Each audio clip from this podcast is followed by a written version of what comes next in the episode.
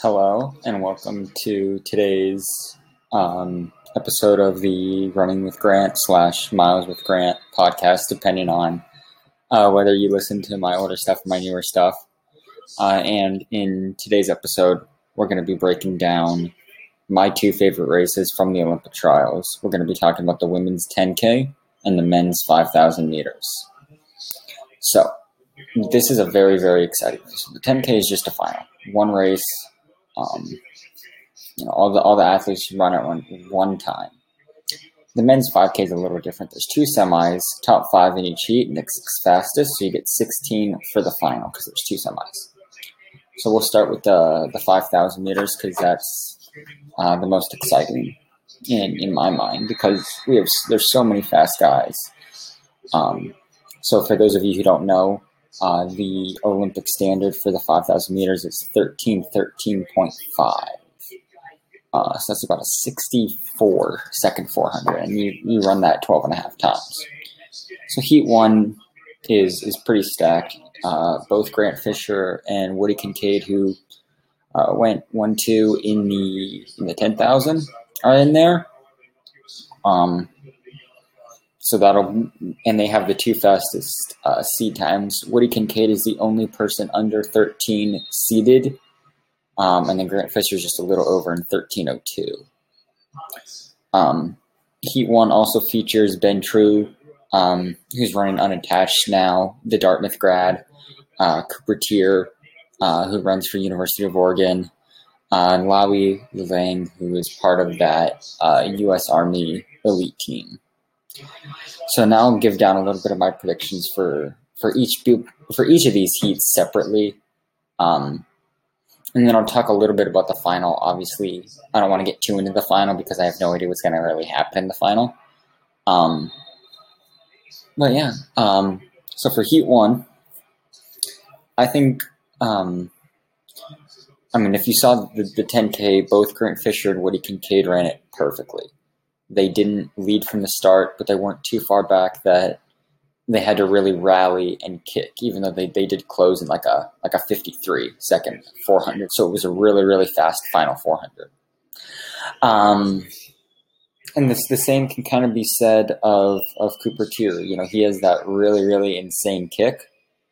Um, and that'll be, be exciting because I think you know, in, in the semis and even the finals, with so many guys under this Olympic standard, it's going to be a very, very tactical race. So it'll be interesting to see coming up to the bell lap after, you know, 11, 12 laps, who has that, that final kick. So I'm predicting um, Woody Kincaid, Grant Fisher, Ben True, Cooper Teare, and Eric Jenkins um, to advance. They'll be the top five in Heat 1. They all they all have the Olympic standard, um, and I think I think it's going to be a, not not a super quick um, run because of course the, it's going to be really hot, and a semi isn't the final, so it's going to be a little bit slower. But it's also not going to be like a like a jog fest where they're going to be you know kicking back, you know 14, 14 30s finishing times. It's going to be a little quicker. I think right around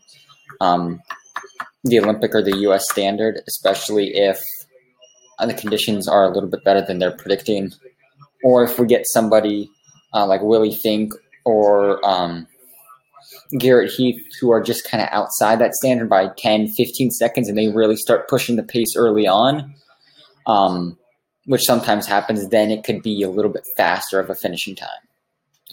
And then, so we move on to the second heat of the semis. Um, the second heat is headlined by Conner Mantz, who was the NCAA uh, 10K winner for cross country this year for 2020, which is actually 2021 because of the pandemic. Um, it also has Hassan Mead, Nico Young, who was the, the high school talent, um, Cole Hocker, Cooper Teare's teammate at the University of Oregon, Emmanuel Bor, uh, brother to Hillary Bor, who's the steepler, um, Paul Chelimo, who's kind of been there forever. You know, he's he's a little bit, I think, of a um, underrepresented um, and almost a little bit unappreciated runner. I feel like sometimes in the name of really, really great distance runners, his name is kind of forgotten a little bit. So it's good to see him have a, a really really fast. I think he has yeah he has the fastest C time of this of this heat. So let's uh, move on into our predictions. I think this is going to be since it's the second heat. I think it's going to be a little bit slower, just because it doesn't have the, the firepower of um, of that first heat. There's no really true teammates. It looks like that can really work together. You know, part of what makes the Bowerman team so special is their just sit and kick mentality and their their camaraderie, their teamwork at running, how good they work together in a pack at moving up or moving back. It's just it's really really good because of the specific way that they do it. It's not like it's out there and it's showy.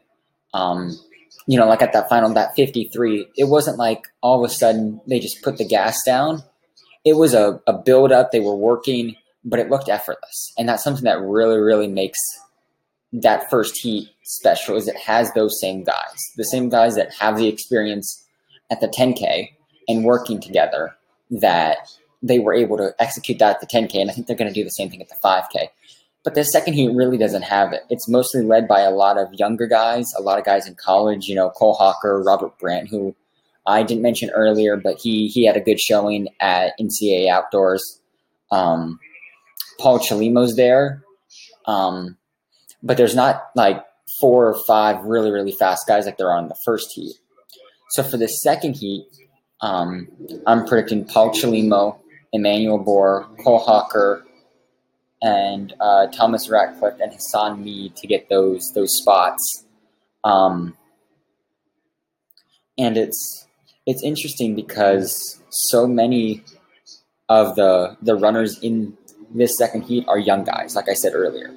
Um, you know, Conner Mantz is at BYU. I think he, he, you know, at BYU. Robert Brandt is at Georgetown. Nico Young is just a freshman. Yeah, just a freshman at um, NAU. So it's a lot of young guys that don't have experience at the trials. Of course, they have experience at like big stage events. You know, Nico Young had NCAA cross. Um, Conner Mantz has had NCAA cross. Robert Brandt. All those guys have had experience at the NCAA level but this is a whole nother ballpark. This is the Olympic trials. This is a whole nother ballgame where, where you're, you know, you're running against faster guys. You're running against professionals instead of just just college guys um, who have been, you know, they're professionally trained for this. This is what they do. You know, college guy, yeah, you're you're committed to running, and yeah, you know, you're you can be really really good, but you also got to focus on school, academic. You you typically have a little bit more of a social life in college, of course. Um, in that, that second heat, it's surprising because there's so many different ways that it could go because of how young the talent is. You know, we, we could see somebody like Nico Young just take it out hard, take it out fast. We could see Morgan Beadlescomb come out of, of nowhere. I don't even have him predicting going on. But he, you know, he could do that. There could be jitters, there could be anxiety. We have no idea how the second heat is going to go because of how young that talent is. And I think that's that's what makes the trial special is it combines those professional athletes who know what they're doing. This is what they do. This is what they've been doing for their life. This is what they've been preparing for. And college guys who really haven't been doing this type of running for that long. Yes, they've been competitive, of course, but this is a whole nother event. You know, the Olympic trials stand as pretty much the top event in American running. Um, so that being said, I um, top five in each heat, and then the next six fastest combined between the two heats. So advancing for that, I have uh, Willie Fink, who doesn't even have the Olympic standard now, but I think I think he's somebody to watch. I have Sydney Sydney Gidabuday, um, and then I also have Conner Mantz advancing, Thomas Ratcliffe, and Robert Brandt um, advancing as well. Um, and I think um, what can be another guy to watch out that I didn't mention earlier is Ryan Hill out of that NAZ Elite program. He's only he's only two seconds off the standard, and that's the the closest time to the Olympic standard that we have here. Who's not you know under it. And I think those are the people that we can always look for because they're going to come in the most motivated. You know, they know that they're only one or two seconds off, and the 5K, one or two seconds isn't that huge of a deal to break you know, you can you can manage one or two second um, a gap if if you get with with a good lead pack. Um, and that sets up a really really stacked final heat. I mean, it's it's one of the most stacked heats that um, there is in the finals. I mean, you you can look at a guy like Ben True who had a had a nice performance in the 10K, uh, but didn't come away with one of those top three spots. Is he going to come in, you know, a little bit more exhausted because of that 10K, or is he going to come motivated, you know, ready to get a second chance at this, ready to get after it? Um, you know, how are Grant Fisher and Woody Kincaid going to do? You know, they, yeah, they they won the 10K and they looked really, really good doing it. Um, but are they going to have any type of fatigue? Are they going to hold back and and be just looking for like the fourth and fifth spot instead of being out in front? Um, so that's why I don't want to really talk about the finals a whole lot. Um, so just cover it really, really quick. Of course, with the finals, top three go to Tokyo, um, given that they have the Olympic standard of that 13, 13.5. Um, so I, in my mind, provided um, nothing nothing bad happens, I have Ben True, Grant Fisher, Woody Kincaid going on. I love the, the Bowerman Track Club is an amazing track club. It's an, an amazing group of guys that can work hard together. Um, so having Grant Fisher and Woody Kincaid go go pairing to the trials in both the 5K and 10K is going to be something really really special because they have experience with one another. That can always be exciting. You know, if you're go- this is Grant Fisher's first try or first Olympics, sorry, and going into the, the Olympics, you know, you have all this um, angst, anxiety about how you're going to perform. So having a teammate there um, that you've actually been training with and who you know you can run with um, and who you, who you know is yeah, you know, if you're having a bad a bad lap, you know, and you're up beside him, he's going to want to push you on. You know, he's going to want to help you move forward, and that's really something that is important in the Olympics. Is yeah, you know, it's about the medals, but it's also about the individual athletes and them as runners because you know, yeah, um, running in the Olympics, you want to get a medal, but it's also about you're representing your country at the biggest athletic event in the world, you know, and that's something really, really special. So it's important to also realize where you are and focus on yourself and not about the medals, which is, I think, what makes Grant Fisher and Woody Kincaid super, super special is they focus a lot on themselves and each other. And then with that, we're going to switch over and talk about the women's 10K, which is another exciting event. Uh, it's represented by a ton, a ton, and by a ton I mean an absolute ton of uh, Bowerman women. And like the like the men, uh, Bowerman women work very very well together. Um, we saw during the pandemic all their time trials they were doing and posting on to their channels. All the the different you know the sound running invite, the on invite, all of those different events they competed in showcased how strong uh, they are as a team and you don't normally think about that in running. But at the trials where emo, you know, emo, all this, all the same thing keeps coming back. It's important to have a team there. It's important to be able to run with guys and, and girls that you know you can run with and you're comfortable running with. So I'll just I'll cover the my top ten real quick, and then I'll I'll get back into some of the the key runners. So top ten, uh, number one, Elise Cranny. Two, Karissa Schweizer. three, Gwen Jorgensen, four, Emily Sisson, five, Marielle Hall, six, Rachel Schneider, seven, Kellyn Taylor, eight, Emily Infeld, nine, Vanessa Fraser, and ten, Sarah Hall. And now we're going to talk about a couple of those athletes in particular, starting with Elise Cranny. Elise Cranny is pretty much everything the Bowerman Club represents. A hardworking, fast runner just a, a great person. Um, she had the 15 to 5 and the 10,000 meter standard going, and that's something that not a lot of women going to the trials have had. And that's extremely important because it showcases their her talent at the 5,000. So if going into that final mile, the pace is a little bit slow, and it does um, rely on a final finishing kick, she's something that I would not take out, and I have her finishing first overall because of that. Um, and when I when I wrote this down, I said um, 1350 ish, I think is what she can run. Definitely under 31 if the conditions are right. And that's going to, if she does that, that would be a new U.S. American trials record. The second runner is uh, Karissa Schweizer. Uh, she's a teammate at the Bowerman. She's a lot like Elise Cranny. They both have 30 47s going in as their PR. Um, Karissa Schweizer is number two in the 5,000, um, American record holder in the 3K. So she has that speed along with Elise Crane. And She's somebody that, you know, going into that final, final 800, final mile, Elise and Chris can really, really work together. Um, the third runner is Emily Sisson, who I finished in fourth. Um, and that might be surprising to a lot of people, but I don't really think so.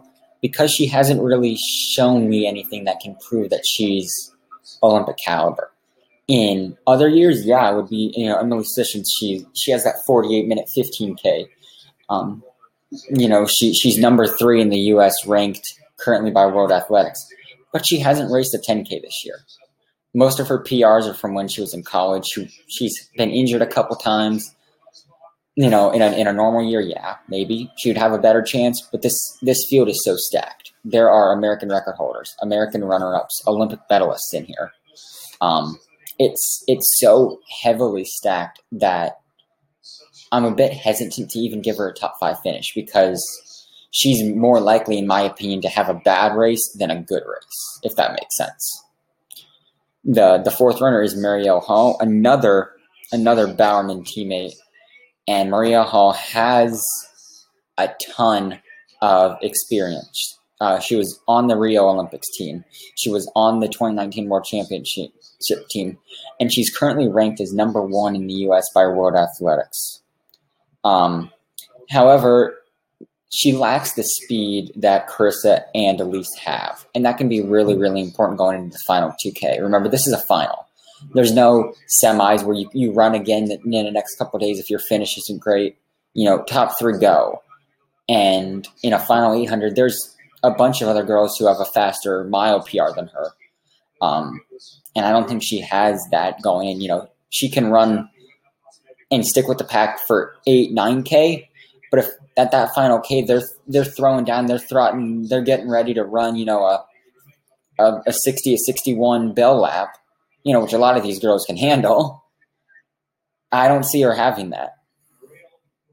The next runner is Emily Infeld, and I'm going to be, be mostly covering the Bowerman um, track club girls, but I also cover um, Sarah Hall a little bit too. Um, Emily Infeld has has a really nice PR, uh, a little bit slower than Marielle Hall, um, but she also has a really difficult task ahead of her because she doesn't really have a whole lot of experience. Um, she was a bronze medalist at the 2015 World Championships in Beijing, but other than that, not a whole lot, and she's kind of fallen a little bit off. Um, a lot of her PRs were set from that that those colleges that 2015 year where she was really really good. So I don't think she has what it takes. Remember, you know, there's there's been a so big of a rise since Rio of women's distance that you know again another year, yeah, for sure. But I don't think she has what it takes. No offense to her, she you know, and that's I don't want anyone to be offended. Of course, all these women are a mile a minute faster than my 10k PR.